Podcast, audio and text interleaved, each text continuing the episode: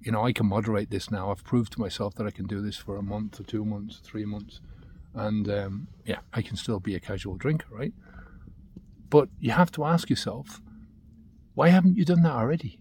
You know, if this is so easy and you know yourself that you've tried to moderate before, you know, there really does come a time, maybe, you know, a couple of weeks into this journey, maybe a month, two months, when you you start to your brain starts to play tricks on you a little bit, and um, it's kind of like you know you've taken out the the thing that is fueling the habit, the alcohol, um, that is dependent on the habit, and you've left a hole there. So that hole is trying to be filled, and it's generally your brain is trying to fill it with the same thing that you've always filled it with because it doesn't know any any different, right? So the narratives that are going to go through your brain um, as you're as you're approaching whatever it is, you know, it, it all depends on your motivation. But some of the narratives might be stuff like, "I can do this," you know, I can I can still get to my goals, and be a casual drinker. You know, I can moderate this now. I've proved to myself that I can do this for a month or two months, three months, and um, yeah, I can still be a casual drinker, right? But you have to ask yourself, why haven't you done that already? You know, if this is so easy and you know yourself that you've tried to moderate before, most people have. So the answer is that it's easy to forget about the future when your brain is in a it's stuck in that dumbed down present mode. Somebody asked me yesterday, or left a comment yesterday about boredom and said that boredom is just a natural part of being sober. And it's not.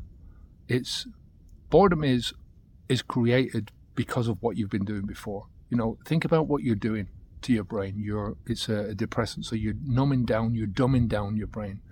And when your brain is in that dumbed down state, it's easy to entertain an idiot, right?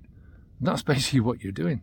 When you come out of that, and you take the alcohol out of the situation anymore, then you know it becomes a bit more difficult to entertain yourself with the same things that you were doing before. You try it for a while, but you have to change your tack now. So you know, when I go back and have a look at my old life, for me, it was one step forwards, two steps back, and that was chronic. You know, all the thinking, all the pla- uh, the action, all the the the planning that you need to do, that has to be done in the present moment. Can't be done in the past. Has to be done right now. Okay.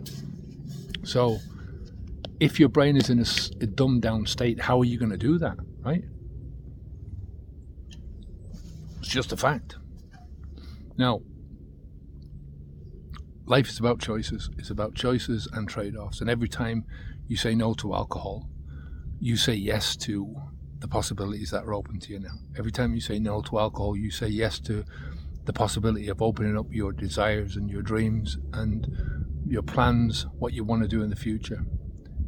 Every time you say no to alcohol, you say yes to other possibilities in your life when you say yes to alcohol, you close down so much. Think about how much you you're closing down in your life, in your relationships, in your in your work, in your education, in just in your dreams in general, doing things in life, of living a full life.